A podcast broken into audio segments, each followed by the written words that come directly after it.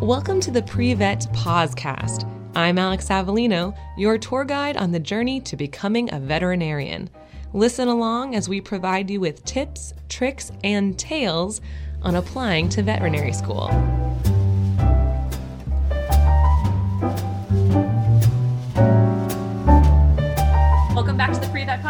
I'm Alex Avellino, and just a reminder to our audience that we are recording these podcasts from our home via Zoom, so audio might sound a little bit different. Today, our guest is Dr. Chris Adin, who is the chair of the Department for the Small Animal Clinical Sciences at the University of Florida College of Veterinary Medicine. Dr. Adin, welcome to the podcast. Thanks, Alex. Dr. Adin is going to talk to us a little bit about his journey to veterinary medicine. You know, Dr. Adin, our students really like to hear how did our guests get to where they are today? We're all talking a lot of development and leadership. So before we get into those heavier topics, can you walk us through where you got your degrees from and how you knew you wanted to be a veterinarian? Well, um, I went to college at Duke University. And at that time, I was interested in being a veterinarian. I was also interested in being a scientist, and I had to decide between the two. So, what I decided to do is my uh, senior year, I did a senior thesis that was a research project. And I also worked at a vet hospital over the summer and tried to decide between the two and that was predetermined by God, I think. And when I was in uh, my my research experience, what it really involved is me sitting in a lab by myself, and I I was lonely. I struggled to find the meaning in what I was doing. And then, in contrast, I went to this veterinary hospital, which had uh, veterinary specialists at it, and that was a pretty unique thing for the 1980s to 90s. It was a private practice. They had a surgeon and an oncologist, and I worked with them, and it was the exact opposite opposite. It was exciting. We were saving lives. We were interacting with tens of people a day, you know, all, all, kinds of clients, staff, other doctors. And I got to do stuff with my hands. And I actually, at that time, not only decided I wanted to be a veterinarian, but I decided I wanted to be a surgeon because I saw a lot of uh, what I enjoyed doing. Fixing things is what I like to do. And so, where did you go to vet school? I went to vet school at Cornell. And your intern, did you, how many internships did you do? I did an internship at VCA South Shore Animal Hospital. That was a large private practice internship. After your internship, where did you do your residency? Uh, I did my residency at UC Davis, which had a great surgery program at that time. And was that the end of your educational journey? Well, never the end of my educational journey, but I have not received any degrees since.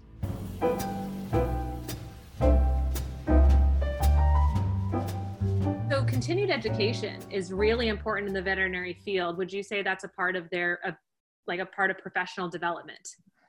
I would for sure. And it's interesting that you use the word professional development because uh, just a story about how I became interested in leadership training and skills. When I was a faculty member for about seven or eight years, I started to get opportunities for leadership positions. And one of them was I was invited to apply for a position at the Animal Medical Center, a large private practice in Manhattan. And it was when I went to interview for the job, my my understanding of leadership was that there were certain people that had leadership qualities, that they were good communicators, that they were respected. And when I spoke to there was a private portion of the interview where i spoke to the the leader at the amc at the time. And uh, this was a person who was very educated in leadership skills and in fact had m- many many years of experience in leadership. So a very very experienced person in comparison to myself at the time. And he asked me what i thought about leadership training. And I told him my naive answer, which is that I think that some people have leadership qualities and others uh, struggle with that and that that I hope that I, you know, had some of those qualities. And I didn't get that job. Um, and I look back at that as a really big learning experience. Later on in my life, I was fortunate to get asked to take some leadership training at Ohio State University. One of the department chairs there and the deans uh, identified uh, younger faculty members and decided to get them some leadership training to grow them up. And I, I got that opportunity, and then my eyes were open to how I had been wrong.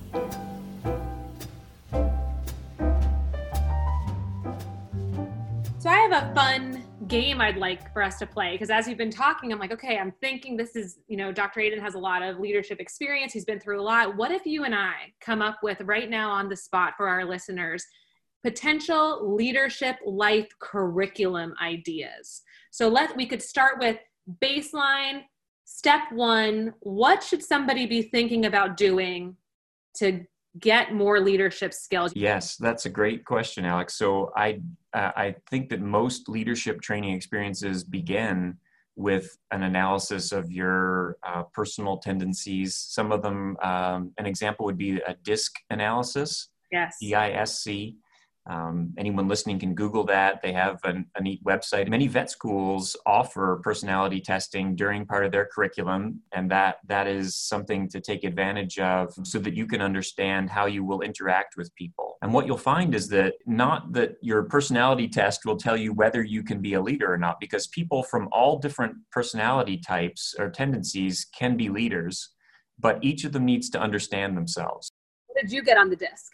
Gosh i have to look back. I i am a person who tends to be introverted and i tend to try to please people. Anyway i think that to answer your question one of the first things that you would want to do is to is to um, be introspective Mm-hmm. take one of those tests. Hopefully that'll be supported through your school. And then beyond that what most of those organizations offer is so this is this is who you are. And now this is what you need to know about your leadership development. And these are the areas you need to work in. These are the areas you're already strong in uh, and af- after that, then signing up for leadership opportunities. And there are some available here at UF. There's some available through IFAS. That's our agriculture and life sciences area. And uh, there are opportunities for undergraduate students. There's opportunities through the business school here, and I imagine that those would be similar at other universities. These are commitments like taking courses where you get graded, or there are online leadership training programs where you can, you know, do a couple of hours of continuing education and, and learn more.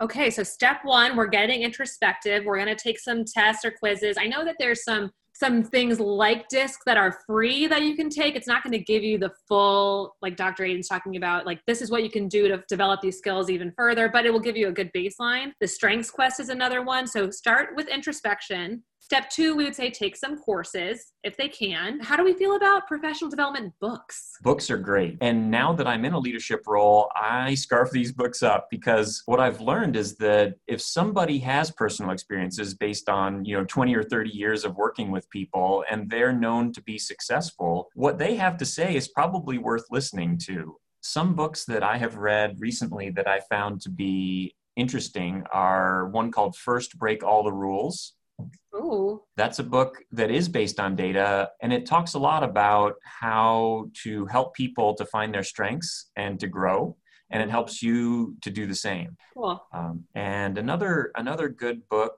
would be Hostage at the Table. This is a book by a hostage negotiator who talks about how to get through conflicts. Whoa. Yeah, and they're both really easy to read. They're it's not like reading a textbook when you're in school. These these are page flippers.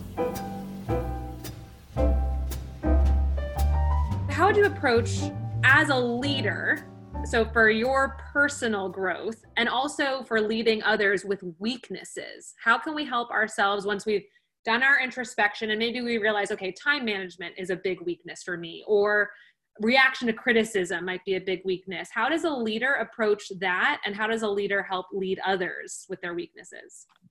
That's a great question alex. The that book first break all the rules actually has an interesting approach to that what i grew up with is that you identify your weaknesses and you try to work on those this book blows that out of the water. And that's part of why the title is First Break All the Rules. And what it suggests is that you find the strengths in people. And as a leader, your job is to put them in a position where they can use their strengths, not put them in a position where they need to overcome their weaknesses. Yeah. And the key thing there is that if you do that, the people will be much happier than if mm-hmm. they spend the rest of their life trying to overcome their weakness. Instead, you might say, Gosh, this person is incredible at motivating people and at strategy, but they're horrible at details. Right. So let's put them in a position where they can do that and not be spending the rest of their life being sad about not being very good at what they're doing.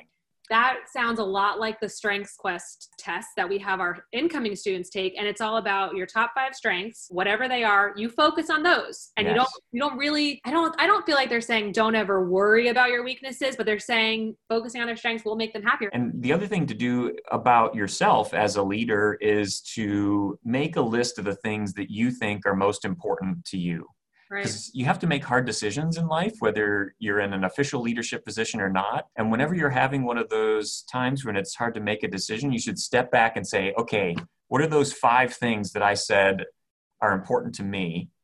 And then you can usually make the decision pretty easily. Do you feel like not only is it critical to know your own strengths, but also express your strengths as a leader to your team so they can know expectations, boundaries, so there's that transparency going on?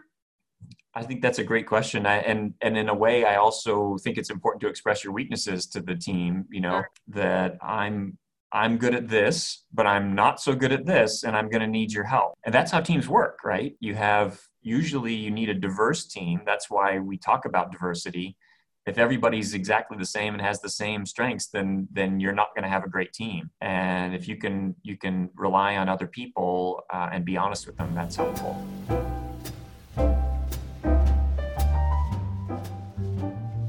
So you're a veterinarian. Let's talk about surgery. So tell me what kind of surgeon you are.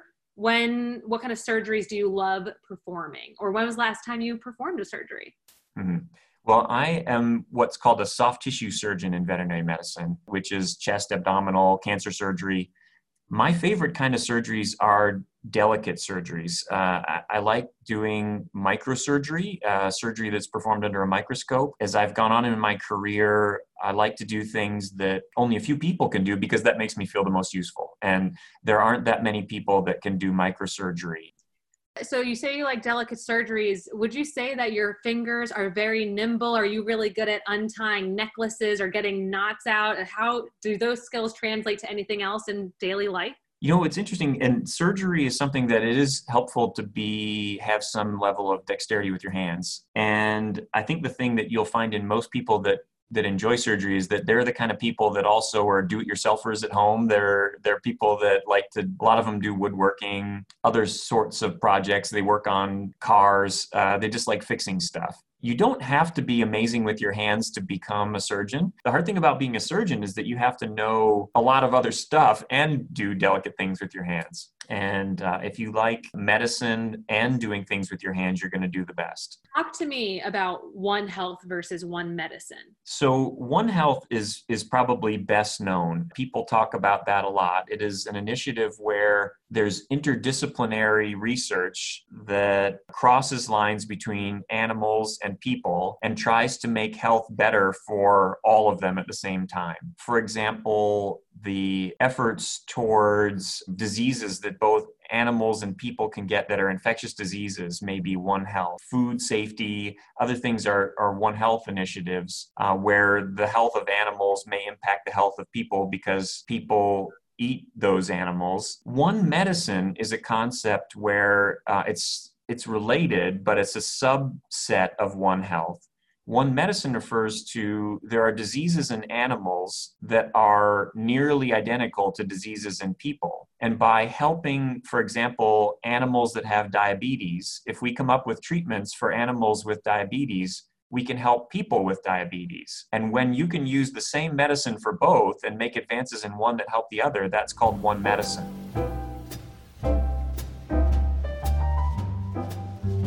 You're chair of all of the small animal specialties like neurology, dermatology. What does that mean? What is your job for the pre-vet students who are listening and being like, ooh, I I I would love to be in a leadership position in a college of vet med. What is the job of the department chair? Well, the department chair is the person that supervises the faculty in that department. And the main thing that we are focused on is the careers of those people. We evaluate people each year, uh, their performance, and we try to help people to improve their performance and to get promoted, which is helping people to advance. And the way that they do that is by publishing papers, getting good teaching scores, and and in doing that, department chairs also are focused on improving the reputation and quality of the college. Okay, so pre-vet students who are listening, if that sounds like something that you want to do, you value helping others in their careers, if you appreciate quality assurance in a college an academic setting you know you might want to be a department chair someday that's right Dr. Adin, I always like to ask our guests, what advice do you have for pre vet students? So these are the students who have not gotten into vet school yet. What do they need to know? Well, um, one thing that I often talk to people about as uh, new veterinarians or pre veterinarians is imagine all aspects of your life when you select your, your career and the area that you pursue. So, I mentioned that when I was in my pre vet training, I saw a, a surgeon and I decided I was going to go to vet school to become a surgeon. And I never questioned that. I also never thought about what the rest of my life would be like. Being a surgeon means that you're on call at night for the rest of your career. Typically, it means that you're in on weekends taking care of people's pets because when you do surgery on a on an animal, they don't generally go home the next day if if it's a complicated thing like I deal with. And it's it can be pretty stressful when all of the patients that I see require a surgery that's going to cost you know thousands of dollars and it's often going to be life or death and that's on me to have it go well. Mm. and it doesn't always. And having having to live with that each day can be amazing or difficult depending upon how how things turn out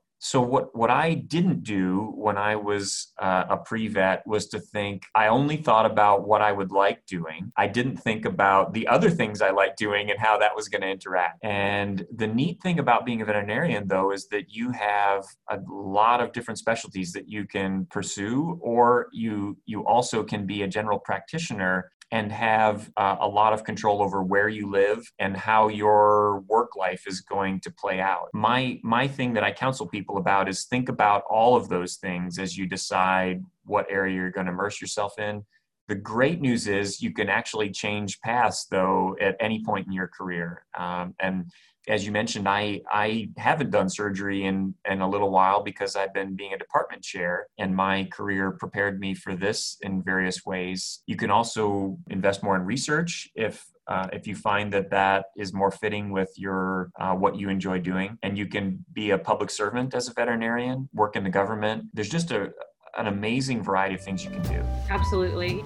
Dr. Adin, what have we not talked about that you think is important for the students to hear? Well, I'm excited about vet medicine as a, as a career, and I'm excited about UF. I would probably conclude on you know, just mentioning the wealth of possibilities as a veterinarian. It's an exciting thing to be, and hoping that uh, uh, you know if you have any questions, that you can reach out to people like me here. I'd be happy to chat with you. Well, I want to thank Dr. Adin for being on the podcast today. We got some really good advice on how to become better leaders, better professionals, how to feel more comfortable in the position that we're choosing.